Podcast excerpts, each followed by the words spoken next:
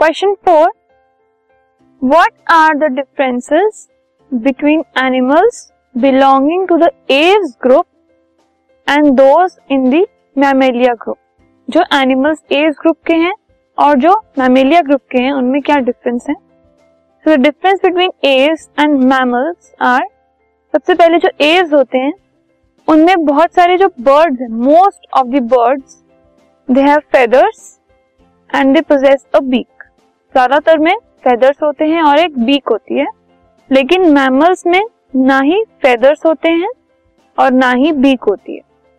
जो एव्स हैं वो एग्स ले करते हैं इसका मतलब वो ओवी पेरस होते हैं। और जो मैमल्स हैं उनमें से कुछ एग्स ले करते हैं और कुछ यंग वंस को बर्थ देते हैं। सो so, इसलिए वो ओवी पेरस भी हैं और विवी पेरस भी ओवी पेरस वो होते हैं जो एग्स ले करते हैं। विवी पेरस वो होते हैं जो यंग वंस को बर्थ देते हैं।